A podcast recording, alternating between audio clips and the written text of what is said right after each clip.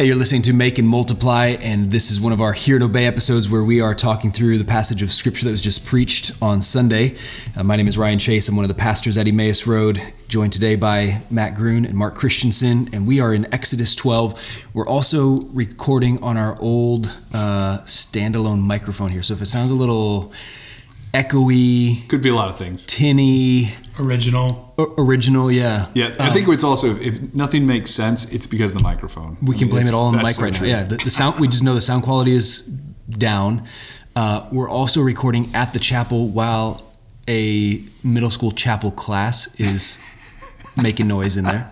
So if you hear singing, that's um, It's Mark. It's joyful noise. it's, just, it's a joyful noise to the Lord. So, uh, a couple of obstacles, but we are pressing on anyway. And um, I'm looking forward just to talking through this passage, which Matt, you preached. Uh, as we've said before, it's it's always different when you're coming into a, a text that you spent a lot of time in already. Always good to, to get um, input from others as well and, and hear what, what others see and, and get out of it. So let me read Exodus 12, 14 through 28. This is God's word. This day shall be for you a memorial day, and you shall keep it as a feast to the Lord throughout your generations, as a statute forever you shall keep it as a feast. Seven days you shall eat unleavened bread. On the first day you shall remove leaven out of your houses, for if anyone eats what is leavened, from the first day until the seventh day, that person shall be cut off from Israel. On the first day you shall hold a holy assembly, and on the seventh day a holy assembly. No work shall be done on those days, but what everyone needs to eat, that alone may be prepared by you. And you shall observe the feast of unleavened bread, for on this very day I brought your hosts out of the land of Egypt. Therefore you shall observe this day throughout your generations as a statute forever. In the first month, from the fourteenth day of the month at evening, you shall eat unleavened bread until the twenty first day of the month at evening. For seven days no leaven is to be found in your houses. If anyone eats what is leavened, that person will be cut off from the congregation of Israel, whether he is a sojourner or a native of the land. You shall eat nothing leavened. In all your dwelling places you shall eat unleavened bread.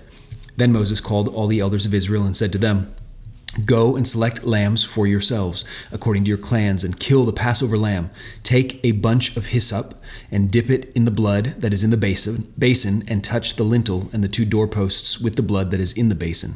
None of you shall go out of the door of his house until the morning, for the Lord will pass through to strike the Egyptians. And when he sees the blood on the lintel and on the two doorposts, the Lord will pass over the door and will not allow the destroyer to enter your houses to strike you.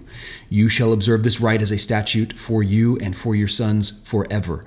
And when you come to the land that the Lord will give you, as he has promised, you shall keep this service. And when your children say to you, What do you mean by this service? you shall say, It is the sacrifice of the Lord's Passover. For he passed over the houses of the people of Israel in Egypt when he struck the Egyptians, but spared our houses. And the people bowed their heads and worshipped. Then the people of Israel went and did so, as the Lord had commanded Moses and Aaron, so they did. Father, we do thank you for your word. Thank you that it's living and active, powerful and dynamic, um, that you have given us your word, which is capable of teaching us and instructing us and also correcting and rebuking us and encouraging and comforting. And so we just pray for the, the full effect of, of this word, uh, a, a word that can feel distant or irrelevant to us because it's about assemblies and festivals that we don't directly participate in anymore and events that happened so long ago. And yet god we know that all of these things recorded in scripture have been preserved for our instruction and edification. And so uh, we just we pray that you'd be active among us as we talk about and seek to apply this text and be both hearers and doers of the word in jesus name. Amen. And all right. Exodus 12 observations. I'd like to start with what do you notice? What, what stands out on this rereading of the text? Oh man, yeah. Well, I observed a lot of things. Uh, I think we were talking a little bit before. It's one of the trickier things about this particular unit is that it's it, it really is seated in a, a little bit larger unit. Um, what sets Exodus 12 1 through uh, 28 apart, particularly, is the interruption it makes to the flow of the plague narrative. Yeah, because we haven't hit the tenth plague. You pointed this out yesterday. Right. That comes in verse twenty nine. So we haven't even gotten to the tenth plague yet. Exactly. So, something like if we, I know we flew through the plagues. Greg did them all in one. But if, if you were to take the time, it's you know, providentially this past week I'm in this section in my Bible reading plan. So it really it picked. I, I picked it up as I read through that if you follow the plagues, they, they follow a very kind of predictable rhythm. You, I mean, you do nine of them, you, you find a, a rhythm is of, of phrases repeated, um, questions repeated, where Moses and Aaron go before Pharaoh. They ask him to let these people go so that they might go worship the Lord. Pharaoh says no. The plague comes. Pharaoh demands relief. Pharaoh and Moses, or Aaron and Moses, give it to him. They pray, and then he's hardened, and it all kind of starts up again. Rinse and repeat. Exactly. And it does that for nine cycles. And then all of a sudden you get this break. You get this total shift. Something we haven't seen since verse or since chapter six. This discourse from God to it's almost like a timeout. Like you you're pulled aside and then you're pulled into the conversation. Um, and so anytime, you know, this is true for all of our Bible reading, anytime we find something that's out of rhythm, um, typically in a narrative passage, it's the author trying to clue us in, to slow us down, to focus us in that this is critical. This is the point. Yeah. I think we've said before on this podcast, it's the same with the genealogy. Yeah. It's not just randomly there, but there's a connection why the author dove in right there and then. Yeah. Yeah, that's good. And you know, one of the things that strikes me in reading this right now, uh, all this talk about their future, it- you know, it's saying that this is what you are to do, not just this night, but in the future. This is going to be an annual assembly, an annual feast of unleavened bread, uh, something that they are to do again and again. And so, just the fact that you know, put yourself in the shoes of Hebrew slaves who have been enslaved for 430 years now. Yeah. Um, it, I think Greg made this point a couple weeks ago that they're not used to thinking about The future. tomorrow, Yeah. the, the future. You don't make plans. You don't have you know upcoming family vacations. So, so you don't have a future. Um, apart from what your taskmasters say. And so suddenly for God to be speaking about here's what you're going to do annually, year after year after year for generations to come is already the you know God just it's a foregone conclusion. I'm bringing you out. This is over. Yeah. I, I, I am going to redeem you. And for God to say it and promise it, it it's as good as, as done. That, that strikes me here. There's this future looking aspect to this, not just the events that are about to happen this night, but annually now. Yeah. Yeah. And there's a future looking so that they would look back and remember mm-hmm. Mm-hmm. what God had did, how he had acted. So mm-hmm. um, it's not forgetting, you know, the past as you go forward from this place in Egypt. Yeah, and, and it's like you said, there's both a, a long term remembrance, but also these are promises that are going to be like there's an immediacy to it. Like we in Exodus 12, it hasn't happened yet. Like you said, like this this is actually Exodus 12 1 through 28 is a disc, two discourses, one between God speaking to to Moses and Aaron to kind of like spell out the Passover and the Feast of Unleavened Bread and what what this is to what this is to be, and then 21 through 28 through the end is Moses and Aaron delivering that to the or Moses delivering that to the elders, um, which, which I think helps me as I read through it. Um, I think I, I ended I hinted at this at the end of like this is what we do on Sundays. This is what the role of the pastor is in a lot of ways is just to take what the Lord has said in His Word and to apply. Because notice He doesn't just word for word repeat what what happens. Um, it's only in Moses' discourse that he says, "When your children ask you, point them to this." He, he's taking the, the word of God, objective from God, taking it and applying it to their immediate into their immediate lives. No deviation, no Right. like, well, God said this, but what he really meant was this. There's no questioning what God said. It's just delivering the message and applying it to the lives of the people. Yeah. I've heard someone explain it before as like the preacher, in this case Moses, like a prism, um, where the light is shining through the preacher, shining through Moses. You get this array of color that comes out. So it's not anything different than what went in to the prism, but it's it has the fact it gives um, color to what people hear. Then Yeah, and it's and it's just when you actually dive into the content of the two discourses. I mean, it's just such utter grace from God that He would. I mean, he, he this is akin to when Moses or when the Lord dropped into Noah and says, "Here's what I'm going to do, and here's how you can be saved. here, here is the way out." And there, and even in the details, the, the specificity by which to build the ark, the specificity by which to carry out these two statutes, um, it, it just God is just so gracious in His actions towards His people, um, and they still had to respond. They that's why this is given before the plague in preparation for it, because then immediately, ver, or if you you know if you got headings in your Bible, verse twenty nine, this the next verse after the one that we ended on on Sunday is the tenth plague. The, the angel of death Yeah. comes. God, God makes good on His word, um, and if He that's what I think was is critical. Is, is this is a, a lesson in hearing God, trusting Him, remembering His promises, and learn. The, the Israelites are learning that He keeps His word. He, he when He says stuff, it's going to happen, Hmm. um, and He's made promises to them that are just unbelievable. Yeah. I will save you. I, I thought um, if this stands out to me again today, reading it. J- just the fact that God gave His people a feast and assemblies, it, you know, struck me. Oh, th- this is not just the Passover meal. Now they're talking about the feast of unleavened bread, Right. um, and two solemn assemblies that happen at the beginning and the end of a week. So it's a week long thing. Yeah. you think about that. Probably the closest we get to that is. Christmas. I mean, you know, there's a lot of buildup. Yeah, So- Easter maybe like the Passion Week. Like we start with. Yeah, I don't. Yeah, not even. Yeah, I mean, but just that idea that the holiday is a week long, and it's recognized and it, it's marked at the beginning and the end by this assembly, and then the whole week, their entire diet it changes based on you know eating unleavened bread. Shows like a totality of remembrance. Yeah, it's it's a big deal. I mean, that would that would stand out a, a whole week in your calendar, uh, and, and then just the fact that God gave such tangible, practical. You, you talked about this some, uh, something you partake of. You you eat this meal, so you're participating in it. It's not just a day marked on the calendar, but something that you're involved in recognizing, and and all of that aimed at remembering. So it's not random details about what they're supposed to eat or what they're supposed to do. It's all rooted in because of what they're going to do on this night, and that's Right. still coming up in, in chapter twelve. They they leave in a hurry. There's no time to put leaven in their bread. Th- those things. So they're they're forced out of Egypt. So they're rehearsing. You know, it's it's a it's a rehearsal. This is what happened in the past, w- which just engages all of your senses.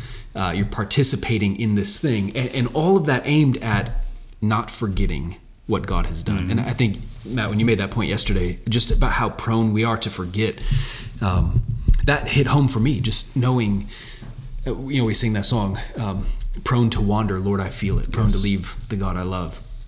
Our own thoughts and affections can wax and wane. Mm-hmm. Um, sometimes it seems more clear and vivid to us, and other times it seems more dull. But realizing we have some responsibility for what we're thinking about, Yeah. what we're rehearsing, what we're meditating on, what we're calling to mind and intentionally remembering. Mm-hmm. And so here we see God means for his people to never forget things that he's done in the past, his past faithfulness to us. That that that's powerful. Mm-hmm. Matt, you had said that the best remedy to forgetfulness is community, as we see here with the assemblies at the beginning and the end of the week. Why do you think that is, and how have we experienced that to be true? Yeah, well, I think, yeah, just it's hard to draw that out in a text because just recognizing that this is a statute not to you as an individual. This is to be done as a new nation. So, so what's happening in the sorry, go ahead. Which, well, a holiday marks that. Like, Right. It's not just hey, everybody. At some point this year, make sure you take a day A you take on your own to a, yeah. Yeah. you take a, a person take a personal day, Right. spend some time. Like, no, when you put something on the calendar, it means everybody's going to observe at the same time. so you know, we December twenty five. It, Christmas is December 25th. Yeah. You know, we have days of the year that are marked out, and everybody, it, it's that day for everyone. So, just in that nature, Yeah. there's a corporate sense to this. Right. So this is given to a body. This is given to a people. Um, but I think the point is true, and I think I said this yesterday. It, it was to be obeyed individually. Right. There's a sense in which just you know one person doesn't just take it for the whole nation. Like the whole everybody was in on this.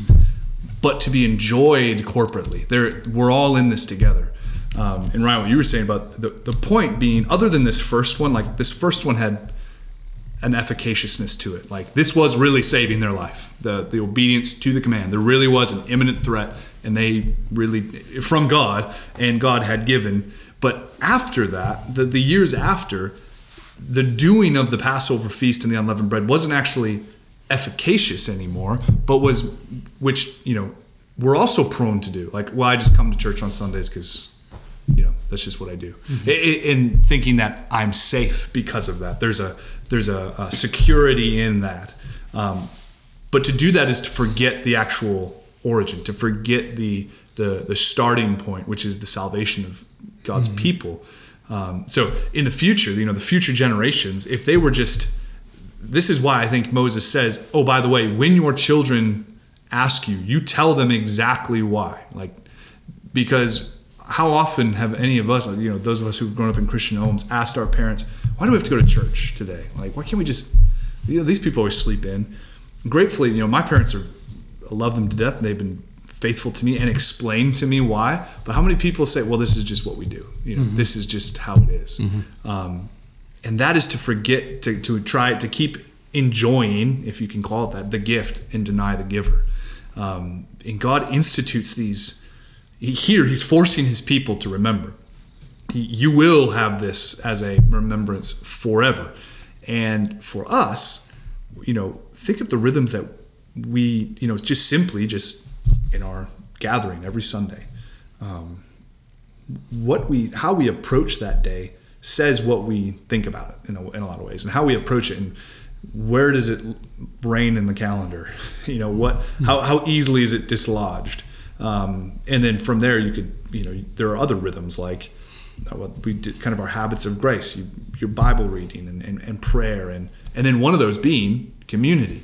Um, because if I'm left on my own island to just remember, I'm I'm a very easily distracted mm. idiot. So, but you put yourself in community with other people who are doing this with you. There's just a striving together, a, a, a cohesion. I think I think that's a critical reason why God instituted feasts he instituted things that must be shared. He instituted things that must be. You have to get around a table and eat this. Yeah, mm-hmm. and you, you can't have a feast by yourself. Right. Well, no, you, you pig out by yourself, but it's gluttony. Not, it's not yeah. feast. right. It, that's what's so interesting. It's not celebratory. The the Passover is just so interesting in that it's the only part of the entire Levitical system that is a sacrifice and meal in one. It's the only time where the sacrifice turns into the meal and I read a commentator, I forget who it was, that said, and I think I included it. it the the one to whom the sacrifice is being made, all of a sudden, immediately becomes the host of a great feast, mm. with the main course being the sacrifice, mm-hmm. the one that you actually. And when when you take all that typology and move it into the fulfillment of Christ, it just takes on all that imagery of what do we partake? Yeah, who died in our place? Christ did.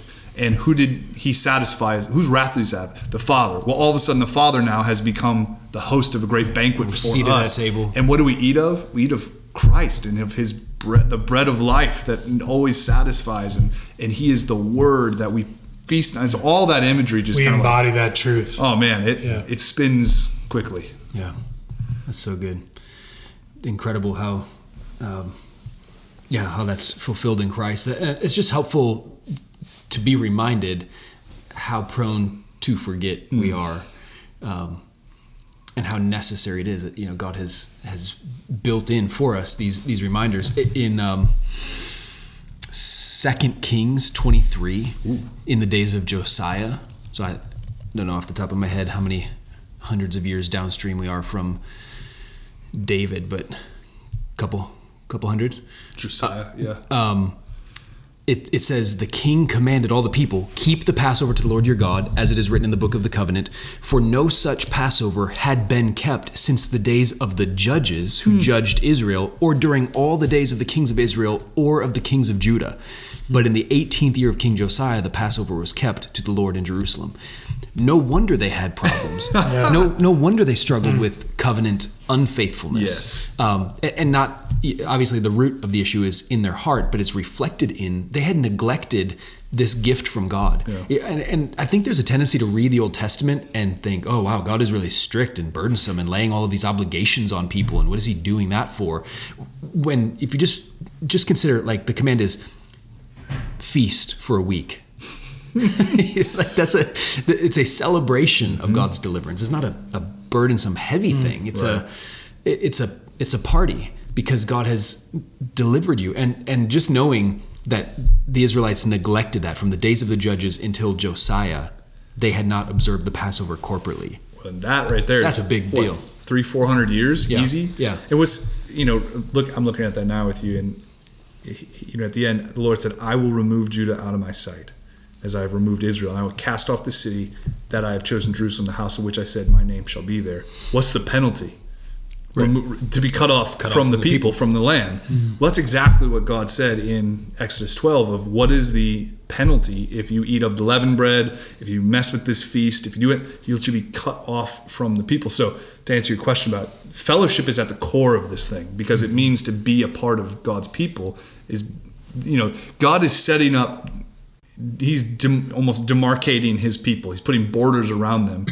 The first being he's saving them, and the second being circumcision and the feasts, and soon to be the law, and all that is coming up. That's going to keep distinguishing his people from the rest of the world. Well, that so at the core of it is community, and the penalty of this particular one is to be removed from that land. Yeah. that's how that speaks to okay, why does it make sense that God kicked them out of the land in the exile? Well, they they failed to keep Passover. They, they failed to remember who God was. I, I thought it was helpful as well how you uh, addressed leaven and unleavened bread, brought clarity there. Uh, Yeah. wh- what? Why is that so significant? And I do think you, you quoted from Philip Ryken, and, and he talks about in his commentary on Exodus. Um, we tend to think of leaven in terms of yeast, and how do we get yeast? Well, we have little yeast packets or a yeast jar, so you might you know scoop out some yeast and throw it in. Right. But if they're dealing with leaven, more like starter that's left over Right. from an old batch, and you you make bread, but you keep a little bit of that to start because it's already fermented, and so- dying. so you you Yeah. keep that out. You bake your bread, but you leave some starter so you can mix it into your new batch, and it's it's got that fermented leaven already.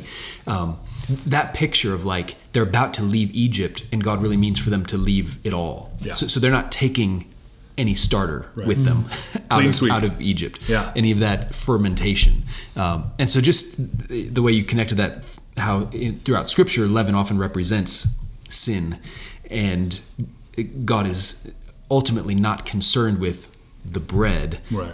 As, as he is with the heart. Mm-hmm. So Jesus and his disciples, they get into that when his disciples are all worried about like, oh no, he's, he said, watch out for the leaven of the Pharisees. What does he mean? Is he talking about the bread? Jesus is like, no, it's No. not about the bread. it's not about the bread. No. Yeah. It's not about the ingredients of the bread. It's about the heart and the sin and the particular sin of the Pharisees. Watch out for your own heart so you don't find that sin there. It, it changes, you know, that that's still applicable to us. Yeah. Watching out for the leaven of the world that's so mm-hmm. easily mixed into our And- lives, our thinking, our values. And the metaphor matters because it, it I think to the Israelites they would know, oh, you everything you just described about bread making, you know, they knew how to do that. And just the effect that some small little bit of leaven could have on an entire substance, the effect it could have to cause it to rise and cause it. When they started to make those connections, it, there there was no possible way they could take any of Egypt with them. Um, none of it's none of it. So God is excising that out because leaven has a way of working its way into all of the dough. Right. Um, no part of the dough is unaffected, even by a little bit. Um, and so they, they would make those connections. That's powerful. And to think it's the same with our sin. Um, you know, when I sin, it's not just affecting that one circumstance or relationship or aspect of my life, but if it doesn't, if it goes unkept or undealt with, it's gonna spread into Right. all the way I think about all my other circumstances or relationships or whatever. And so, um, the fact that God had told them that um, they were going to make a clean break, or He desired for them to make a clean break, I think is significant about the way that we should you know view sin and Hmm. not deal with it lightly. And Yeah. Yeah, you made this point too that um, in theological categories we would talk about justification and sanctification. So there's there's this aspect of their deliverance being an event, the Exodus. God is going to bring them out of Egypt, and now they're rescued, they're delivered. But it doesn't end there. Right. God now is sanctifying them. So he he sets them apart, but then they are to live set apart lives that are wholly devoted to the Lord. Um, so, so the same thing is true for us. Through Christ, we're saved, our sins are forgiven, and now having been justified, having been forgiven all our sins, we are to live lives that are wholly devoted to the Lord. And so, where any of that leaven of sin remains, God means to to purify us, to, to cleanse us from that. Um, so that, that's a big deal. That- That's just, I I think, again, so many of these things in the Old Testament, um, when you think, why did God work this way? Hmm. Like, why didn't it just go, you know, Adam and Eve sinned, God sends his son Jesus to die for the world? Hmm. why, Yes. why isn't Genesis chapter 4, the Savior comes and saves the world? Crushes the head of the snake. crushes the snake right there. why, why do things play out so long over so much time? Why, why, well, we talk so much about types and foreshadowing and, and you know the fulfillment. The Passover lamb is fulfilled in Christ. How, how kind of God to give us mm-hmm. such vivid pictures that we can understand. The- the- These are tangible things. Like I can relate to um, you know bread and leaven because my wife makes sourdough bread and, and has this sourdough starter. And it, these are things we can taste and we can smell and we, we can relate to. Uh, a feast of remembering these things. It's just like god has built into the story of redemption all these hooks for us to hang our understanding on so then here we are today like oh that's how it works Yeah. that's why sin is a big deal just a little bit works throughout all of my life and all of my community and my family and, Yeah. um, and, and God means to purify Yeah. us from those things. So th- these are it's just so so rich for us to be here in Exodus, where so much of the foundation is laid for what Christ would come and do Mm. thousands of years later. and the result is is you know really the, the most important part I think of this text of when God instituted this and handed it to Moses and Aaron after Moses handed it to the elders and declares it to the people their response is one where they bow their heads and worship. And, and critically this had not happened. Like their their worship happened back in verse chapter 4 all the way back at chapter 4 verse 31 where um, the lord said to aaron go into the wilderness to meet moses. And you know they finally have their connection. Moses is, is being sent back. Aaron spoke all the words that the lord had spoken to moses and did the signs in the sights of the people. And the people believed. And when they heard that the lord had visited the people of israel and that he had seen their afflictions they bowed their heads and worshiped. So they have not worshipped in a. That has last time that happened was what is that? As Nine chapters ago. Be- before they had to make bricks without straw. Yeah, Right. That was They went to before. The first That was time. before the suffering had really kicked in. Intensified, yeah. Which you know, but Really tested their faith. noticing that their response to this was worship and and critical in both cases they believed they worshiped and they obeyed it's this cohesive you know we can, might call that faith it's this cohesive life of the obedience of faith of receiving the word of god trusting him and his word that he will say what he said he's going to do um, and then recognizing what he has said. He, he's going to save us. He, he's, he's he's he is just in his execution here and we deserve wrath but he has made a way. And so all of a sudden that fuels our worship our response to him all of life now is flavored by the fact that we are redeemed people. I, this didn't make the didn't make the cut but um, david peterson or eugene peterson in um, engaging with god there's right at the beginning in his uh, opening chapter kind of a philosophy of it is um, i think he said uh, over and over again the old testament pattern to us is that worship is always done by a redeemed people. Um, and that's what's happening here the people are being redeemed and, And they're worshiping. worship. and Yeah, that's good. and that's critical because it informs the redemption comes first because it, the redemption you notice god is setting this, the he's setting the terms here. He's the one who's hmm. telling them exactly how they are to be saved. And then you know this is all setting up for the rest of the book of exodus where he's going to tell them here's how you can love me back. Here's how you can dwell with me. Here's how you can worship me ultimately. This whole thing has been about worship and that that you know i I've been reading my Bible reading plan recently, and I, I think I told you this. I'm reading in the NIV this year, um, which is new for me. For I don't know, ten years, I've been in the ESV primarily. It's still my go-to for for Bible study, but you know, I grew up on the NIV, so I'm reading it back to the NIV, and uh, going through this section. It's just I was struck as I was reading it how much the word worship came up because the ESV translates that Hebrew word almost exclusively throughout this section as serve, that they might serve me, they might serve me. Um, but it also carries worship in the sense of almost how they worshipped as they served, and how they served is Yeah, when they yeah. worshipped. It, it, it's cohesive, um, and when all of a sudden that imports all new language that we're used to uh, in, and, and it informs me of like that's why we, you know, worship is more than music, but it's certainly no less, and that's why we sing the songs we sing. Um, that's why we're scripture governed people that love to sing about what scripture highlights the most, which is the life, death, resurrection of Jesus on our behalf. Um, what a great set of songs we got to sing this Sunday. Yeah, yeah. Good stuff. Well, just in closing, um, application. You know, our, our aim as a people is to be doers of the word, not just hearers only. Um, how, does this land on you guys in terms of new thoughts, affections, responses? Um, and I, I kind of started with this, but I, I think for me, the reminder to remember th- is so so good and um, helpful and encouraging. Um, it's an encouragement just in the, the weekly rhythms, gathering on the Lord's Day, knowing that's one of the things God means to do for us weekly, that we would be reminded. Um, it, it's a, an encouragement to me to never move beyond the gospel of Christ's death for my sins, to always live, you know, in close proximity to the cross, where Christ's suffering, his agony, uh, the wrath of God poured out on Christ is at the forefront of my mind, and not just old hat. I think that's that's a danger. I feel that to just kind of grow familiar with that story. Um, but God means for us to not be so familiar with it that it is meaningless to us, but so familiar that it's functioning in Yeah. us. That's critical. I mean, that's probably what stands out the most to me is is having that functional functional centrality of the gospel.